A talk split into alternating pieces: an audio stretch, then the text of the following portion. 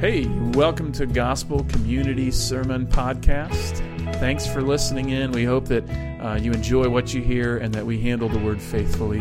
We'd invite you, if you have any questions or want to attend a service, to visit www.gcctroy.com.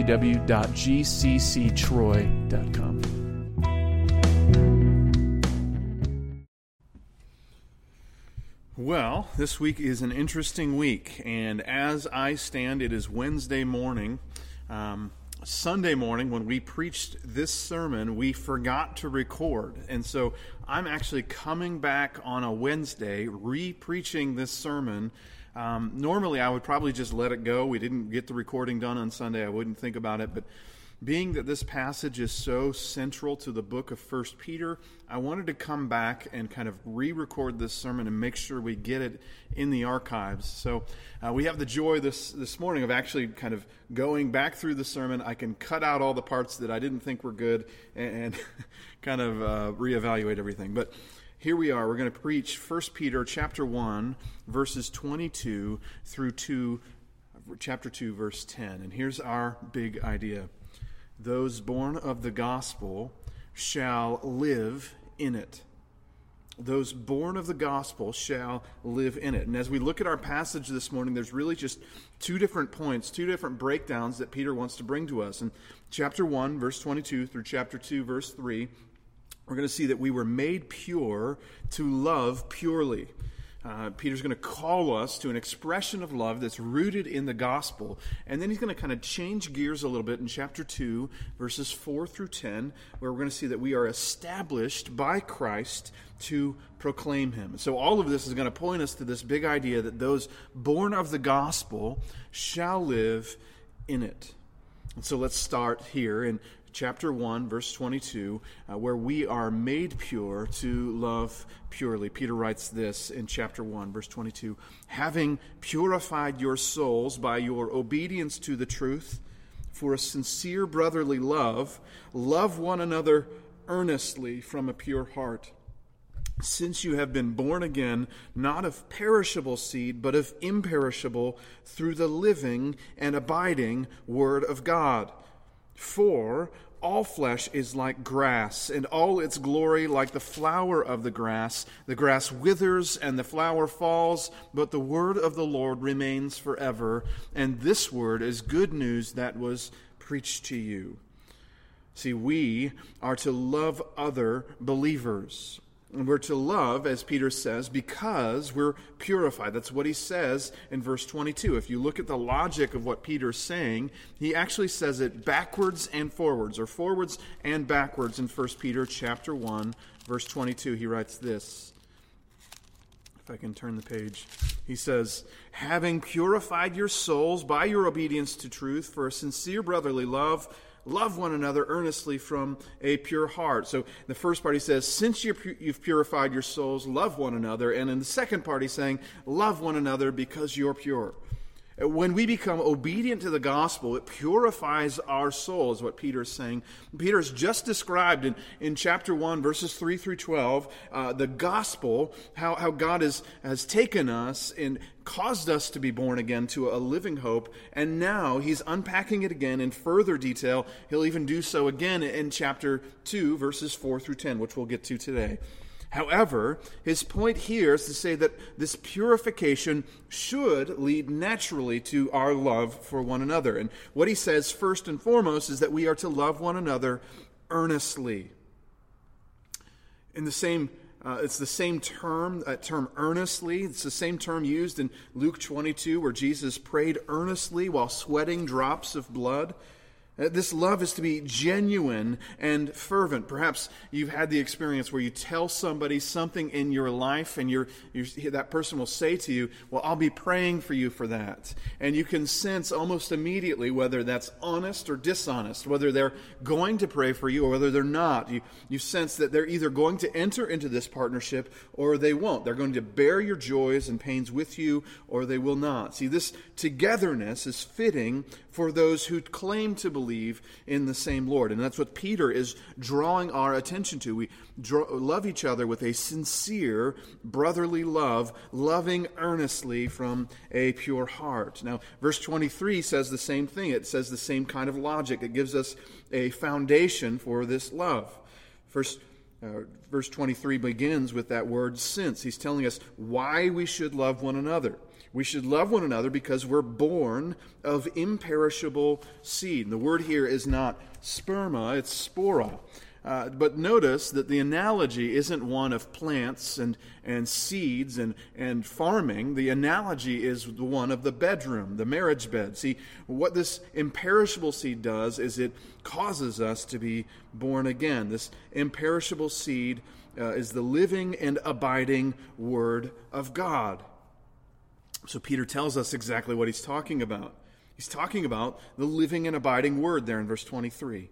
And then he goes on and he clarifies it in verse 25, uh, where he says, This word is the good news that was preached to you. It's the euangelizo, it's the preaching of the gospel. That is to say, you and I were born into faith by imperishable seed, by the, the message of Jesus' sacrificial death and resurrection for the forgiveness of sins.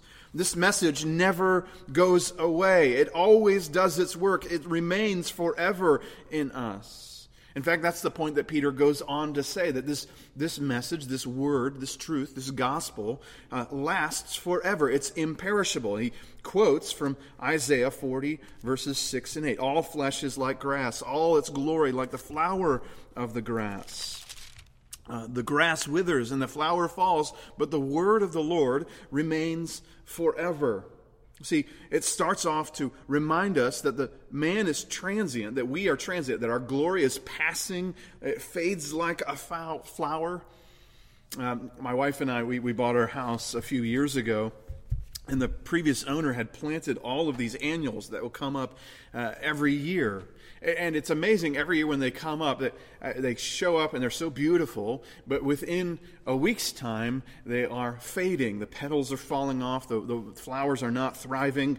And it's a reminder to us, as Peter says, that those flowers fade. But the word of the Lord is the exact opposite. It is uh, perpetually beautiful, perpetually thriving. The word remains forever. Peter's told us here in verse 23 that it abides. Jesus told us that not a jot or tittle would pass away from his book of the law in Matthew chapter 5. Or in Matthew 24, he says that heaven and earth will pass away, but my words will not pass away. So Peter's understanding seems to be that we were born of imperishable seeds, so we should love one another. But notice how chapter 2, verses 1 through 3, kind of picks up on the same exact theme. Look, listen to what Peter says here. It says, So put away all malice and all deceit and hypocrisy and envy and all slander. Like newborn infants, long for the pure spiritual milk that by it you may grow up into salvation, if indeed you have tasted that the Lord is good. See, Peter calls us uh, to grow in love. We are to long for the word so we can grow in love for others. And he starts off in verse 1 and he lists off some kind of love killers. Look at what he says. He says, Put away all malice and all deceit and hypocrisy and envy and all slander. These words, malice, deceit, hypocrisy, envy, slander, all are the opposite of love. If love is an expression of our hope in the gospel, these things are an abandonment of it. They represent a devotion to something else, namely myself. It's uh, interesting to note that when you have a child, you watch a child and, and they learn to lie at an early age. And what they're doing is they're, they're kind of existing in this self preservation. They are telling you something that is untrue in order to preserve themselves. Well, that's exactly what Peter is saying here. There's some other motivation that is driving us to these things like malice, deceit, hypocrisy, envy, slander, that we're driven by something other than the Lordship of Christ. We saw last week when in chapter 1, verse 13, Peter tells us to set our hope fully on the grace that will be revealed to us. So when we exhibit these patterns of malice and deceit, hypocrisy, envy, and slander, we're buying into something other than the lordship of Christ. And so, what, what Paul, Peter is saying is he's saying, we must long for the Word. We must long for the Lordship of Christ, which is kind of given to us and fed to us through the Word of God, as, as he goes on to say in verses 2 and 3. We long for the Word to grow in this salvation. It makes sense for spiritual milk to be the word which Peter has already been describing. Thus, Peter is saying if you've been born again, you should be thirsty for the word of God.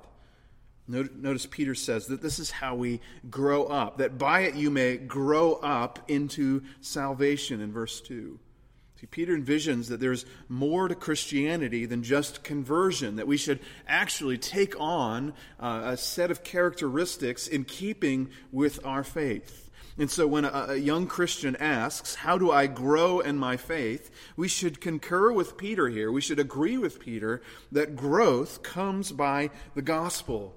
And gospel uh, kind of comes to us through the milk of God's word.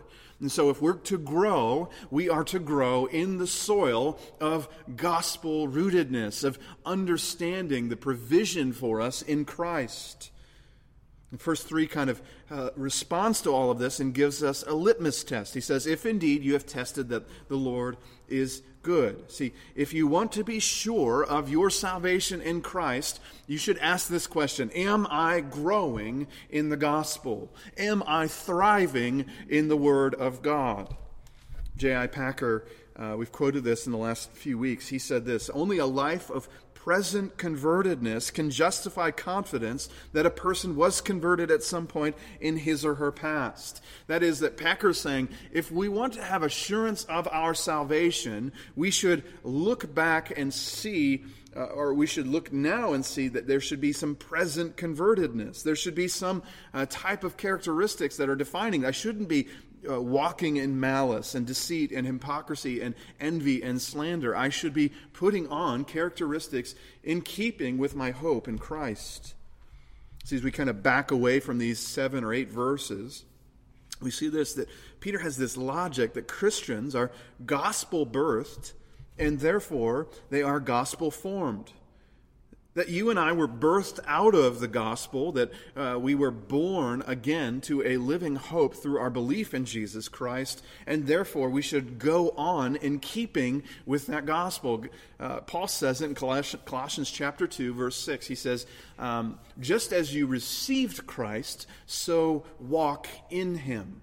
That the, the gospel isn't something we just move on from, we continue in it to some degree. So Peter begins and concludes this section with a call to love in community. As we look at this, we kind of step back and say, selfless love of others isn't natural to us, is it? See, our modern expressions of romantic love even terminate on themselves. Even the way we speak about the ones that we love, our wives or our girlfriends or whatever else, we, we, we, uh, we tend to speak about those things in such a way that they, they end on us and what I desire and what I want. I, I love to listen to song lyrics.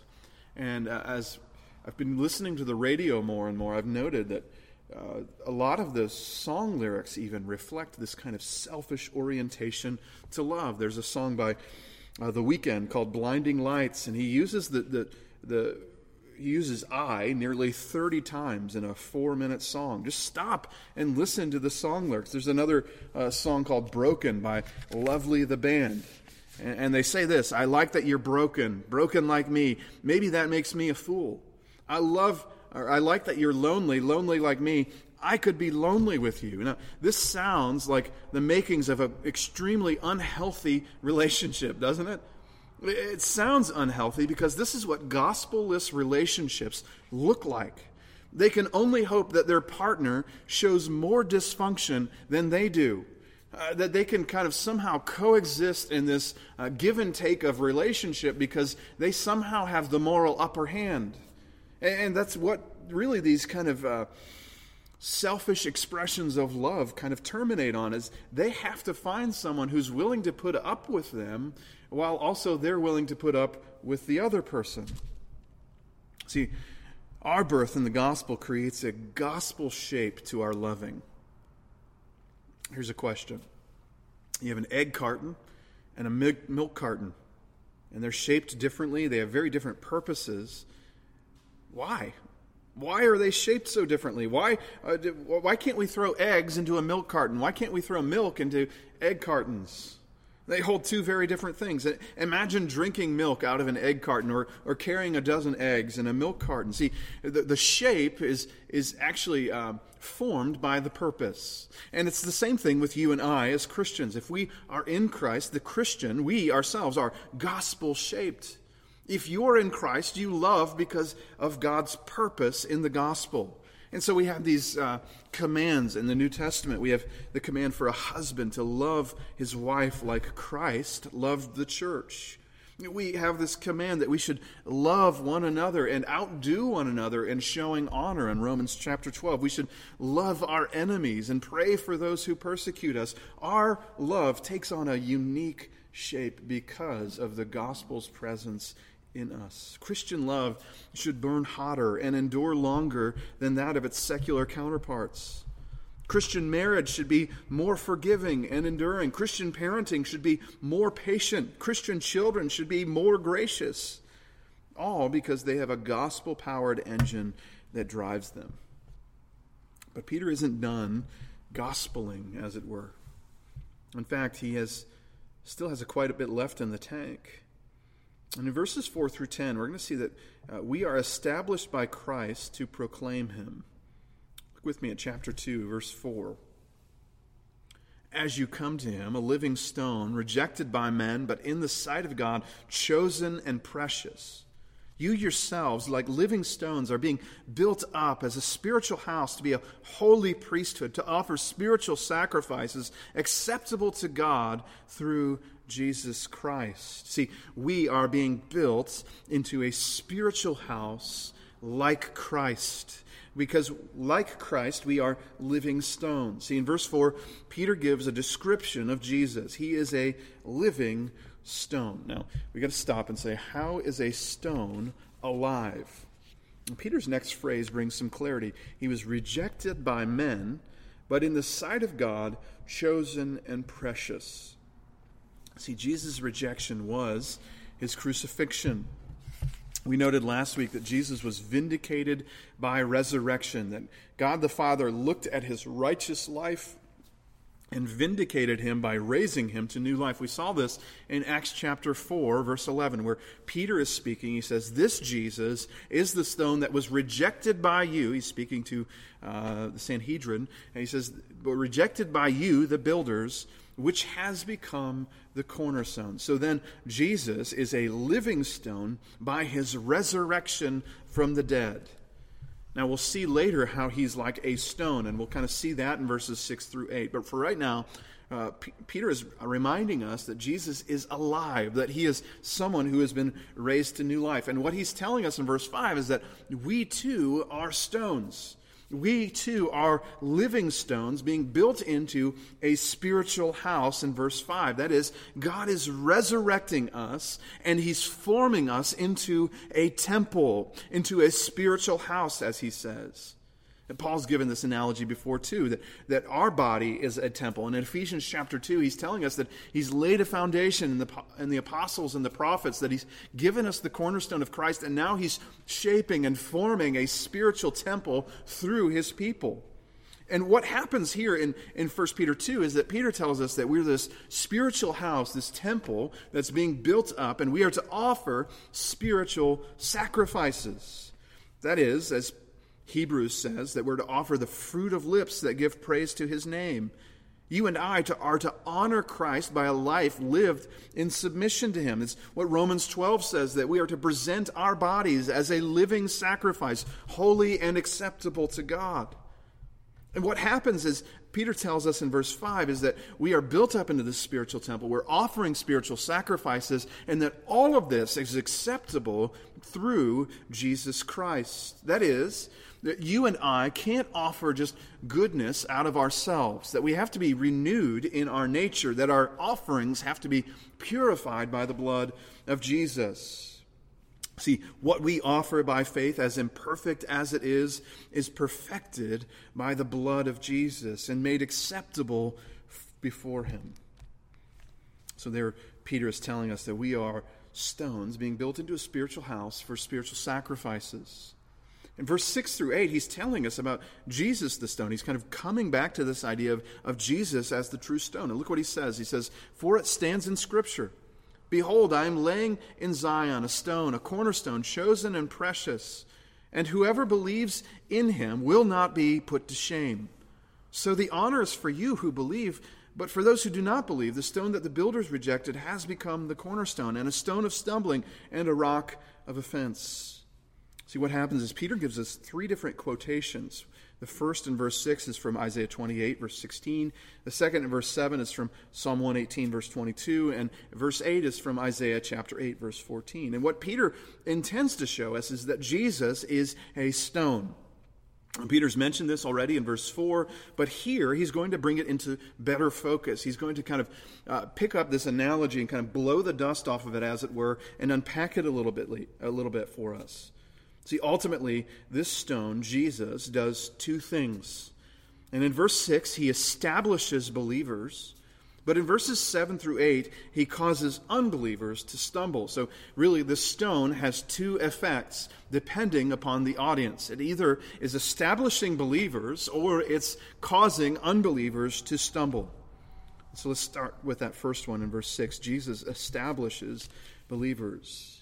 See, again, we see Jesus has become the cornerstone. And this is familiar language to the New Testament. We, have talked about Ephesians chapter 2, Christ Jesus himself being the cornerstone. The word used here in Ephesians chapter 2 is this word that literally means the chief corner. It's clearly a builder's term referring, referring to the stone which was to set, be set first. And this stone had to be perfectly square because what it was going to do was set plumb for the entire building. So if your chief cornerstone was off, your whole building was off. It's a reminder to us that if Jesus wasn't perfect, the whole Christianity thing is going to be off. It's going to be off kilter. It's not going to be square, as it were. But notice the end of verse 6 and whoever believes in him will not be put to shame. When, when Jesus is believed upon, he gives us an eternity without shame.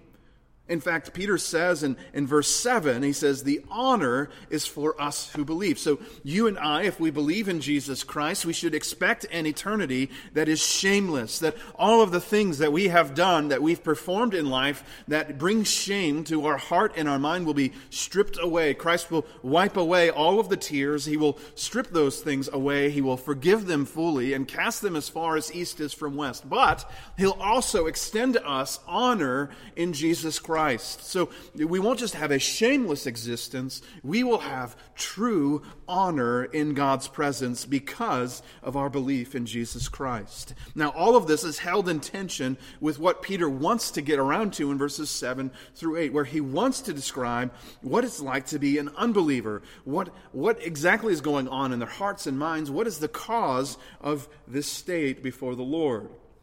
And so in verse 7b through 8, Jesus is a stumbling block to unbelievers. And Peter begins with a contrast. But for those who do not believe, Peter goes on and he quotes these two passages uh, Psalm 118, uh, where he proves that the, the, guilt of the unbelieving. That's what he says there in verse 6 Behold, I'm laying in Zion a stone, a cornerstone, chosen and precious, and whoever believes in him will not be put to shame. But in verse 7, he says, The stone the builders rejected has become the cornerstone. So it's a condemnation to those Jews who, um, in doing religious things, saw the works of Christ, saw the majesty of Jesus, yet still rejected to him. It's a condemnation to uh, unbelievers today or Gentiles in the first century who heard the message of Jesus but did not attribute deity to him, that did not see God in him. They have rejected the cornerstone. And, and just like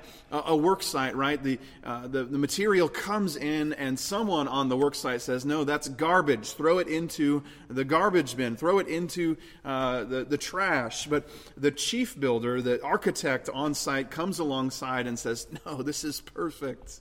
This is flawless.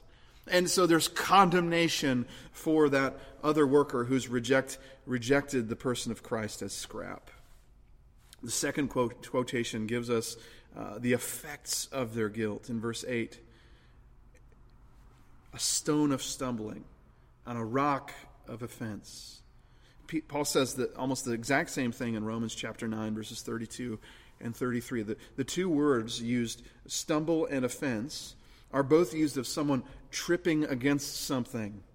Like, uh, you can imagine the picture then that um, Paul, uh, Peter is laying out for us that uh, Jesus was this chief cornerstone, but for those who are unbelieving, they, they almost are tripping over the person of Christ, that they just can't seem to get their minds around who Jesus is. They can't seem to, to truly embrace him as Christ. What happens then is Peter concludes with the cause. In verse 8, he says, They stumble because they disobey the word as they were destined to do. Now, it's interesting here that, that Peter gives us two causes for their rejection of Christ. The first cause is their disobedience. Remember, Peter just told us in, in verse 22 of chapter 1 that we have purified our souls by obedience to the truth. And now it's because of their disobedience that they stumble over the rock that is Christ. And now he tells us that the instrumental cause of stumbling is disobedience to the gospel. But that's not the only cause that he gives. He says also that they were destined. It's not just disobedience as the cause, that they were destined to this. Remember, we're reading a letter addressed to elect exiles. And now Peter tells us that those who stumble do so because they are destined to do so. These disobedient unbelievers are destined to their disobedience. We see this play out throughout the scriptures, but in order to keep a healthy tension, it's also good for us to remember. We'll get to Second Peter chapter three, verse nine, where, where Peter tells us that uh, God desires all men to come to repentance.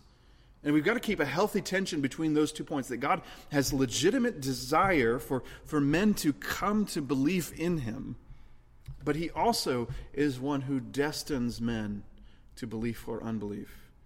To say anything less than both of those truths is to to skew uh, the scriptures, to, to taint our theology.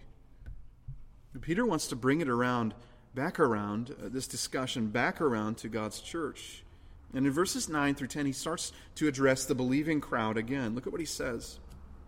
But you are a chosen race a royal priesthood, a holy nation, a people for his own possession, that you may proclaim the excellencies of him who called you out of darkness and into his marvelous light. Once you were not a people, but now you are God's people. Once you had not received mercy, but now you have received mercy. See, we are chosen to proclaim, according to verses 9 and 10. Peter begins, he brings this assurance by listing a, a host of descriptors here in verse 9. He says, You're a chosen race, a royal priesthood, a holy nation, a people for his own possession. Now we have to stop and we have to consider that this is probably a list of, of descriptions that would have equally applied to the state of Israel in the Old Testament. If you were to kind of flip back, you would expect to read these very descriptions to be stated about the nation of Israel chosen race, a royal priesthood, a holy nation, a people for his own possession. So we have to note what Peter is doing here. Peter is proving to Gentile believers that they are the true temple of God, as the true people of God, by using Old Testament passages applied to Gentile believers.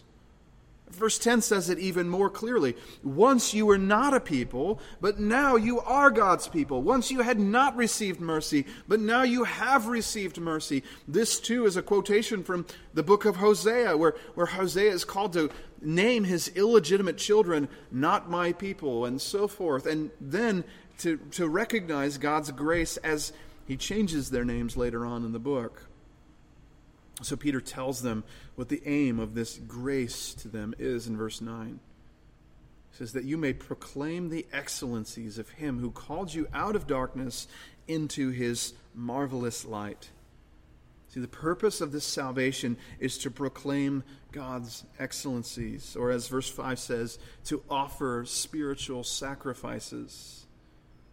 See, all of this, the, the idea that we are chosen, is to the end that you and I would give voice to the, the beauty and majesty of Christ, who's called us out of our own spiritual death, our darkness, who's caused us to be born again, who's brought us into his marvelous light. So, as we kind of recap what's going on, Peter tells us that because we're created by the Word, we should be loving. And if we're chosen by God, we should proclaim his excellencies. See, underneath all of this is a pretty fundamental logic. We have an identity as those uh, in Christ, a chosen race, a royal priesthood, a holy nation, a people for his own possession. And that identity should form our behavior. Our belief about who we are in Christ forms how we act. And we see this all the time, whether we realize it or not. Negatively speaking, sinners behave uh, they, they behave like they believe. They, their behavior is formed by their belief. So the hedonist that goes out and, and lives like a, a, a constant frat party, he does so because he thinks that his life is just one short moment after another. And that really, right now, he should eat, drink, and be merry because tomorrow he might die. The moralist, he, he uh, lives out his belief so that if it's true that all we can do is, is try and work our way to heaven, to earn God's um, favor through our righteous works, and to appease God, then you have absolute warrant to look down your nose at someone else who doesn't act like you do. See, by the way, there's two ways for us to be disobedient, isn't there? There's, there's the, the life of absolute hedonism, and then there's the life of morality, and both are a rejection of God's grace given to us in Christ. See, if we consider what Paul or what Peter is saying, he shows us that there are consequences to our belief. See, when we believe on Jesus, Peter lists a number of natural outcomes. We love one another. We long for spiritual milk. We are given an identity as God's own chosen people, a chosen nation, a royal priesthood, and so forth. We proclaim the excellencies of Christ. But if we disobey, there are consequences for that too. And in chapter 2, verse 8 says that we stumble over Christ. What it does is this all highlights the uniqueness of the person of Jesus. That Jesus is a cornerstone or a stumbling block. That is, he is chosen by God for this exact purpose. Jesus either establishes the Christian or brings judgment to the non Christian. And only Jesus could uniquely do this. Even at his death, there was a small group of faithful followers. The women who had been with Jesus stood by him at the cross, but they were surrounded by a crowd of people that just moments before had shouted out, Crucify, crucify him. See, this Jesus attracts some and repels others. And what it does is it kind of highlights the purpose of God Uh, in the lives of his people or in those who reject him. See, only Jesus, the faultless Son of God, could be sufficient for this purpose. Only this Jesus, who never sinned in his life, who always did as his Father said, who carried out the plan of redemption without erring, it is this Christ who leaves men without excuse when they reject him. And it is this Christ who leaves his people amazed at grace when they accept him. Only Jesus could accomplish this out of true faithfulness to his Father. Only Jesus could expose the hearts of men. See, you and I, no matter how long we've been in the faith, we need Christ. We tend to think about the gospel as remedial. We think it's um, basic, it's too um, behind us, as it were. I remember a friend of mine sharing that he would go and share his faith at, at the county fair, and he would pull people aside and he would begin to share the gospel with them, and they would get frustrated with him. And they say, I already know this. I already understand this. Why are you sharing this with me?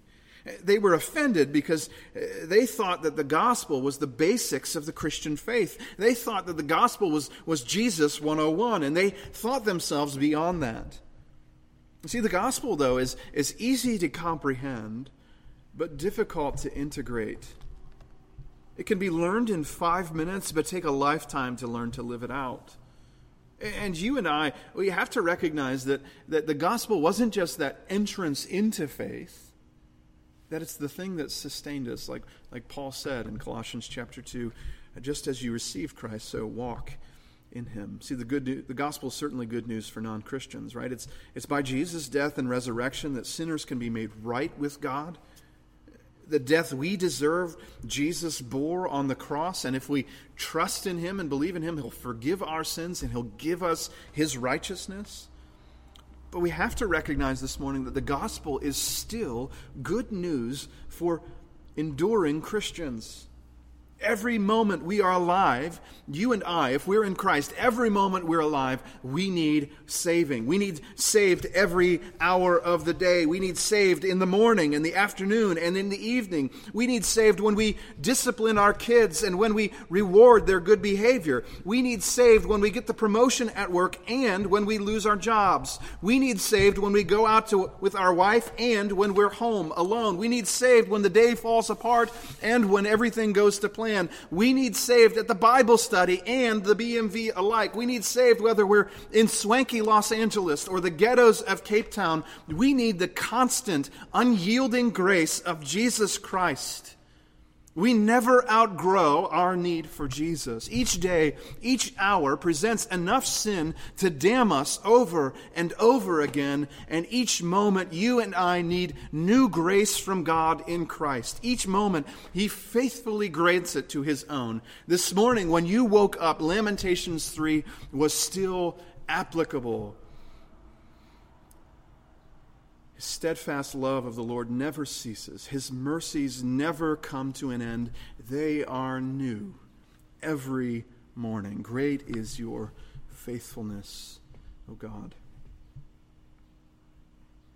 This last weekend, Saturday, I had an opportunity to sit down with my friend Paul. Paul is the one who married my wife and I. He discipled me when I was in high school. And it was a few years back that Paul lost his wife, Sue. Sue was one of the sweetest, one of the best. And as we were reflecting together over lunch, Paul told me that every Easter he goes to her grave. And out loud, like a crazy man would, he says out loud, Death, you haven't won. Death you haven't won. She will be raised up to new life. She will be reunited with this body. You haven't won. Through the resurrection of Christ, Sue will take on her glorified body and will be renewed. You have not won death. See, that is an expression of trust and faith in Jesus Christ. It's not just the big moments, it's the little moments. It's tomorrow when you go to work and you have the pile of work on your desk. It's when you have uh, the kids pulling at your apron strings all the time. It's when you you constantly feel the pressures of family and uh, whatever else might be going on. All of those things are a reminder that we need the gospel. Whether it's trusting that our, our deceased loved ones will be raised to new life, or whether it's trusting that today actually has purpose uh, or meaning the death and resurrection of Christ still informs our day. It's not just entrance into faith, it's not just something that delivers us into the presence of God someday in the future. It's what I need this morning to be reminded of God's grace in Christ. Let's pray. Father, I pray that you would make us a people who, moment by moment, hour by hour, trust in the goodness, in your goodness in Christ. Lord, we believe right now that you have seated us in the heavenly realms, that someday when we're brought into your presence, we will be ushered into your, into your presence and, and know you fully. But right now, we trust that that will happen. We bank on the future grace that will be revealed to us. We pray these things in Jesus' name. Amen.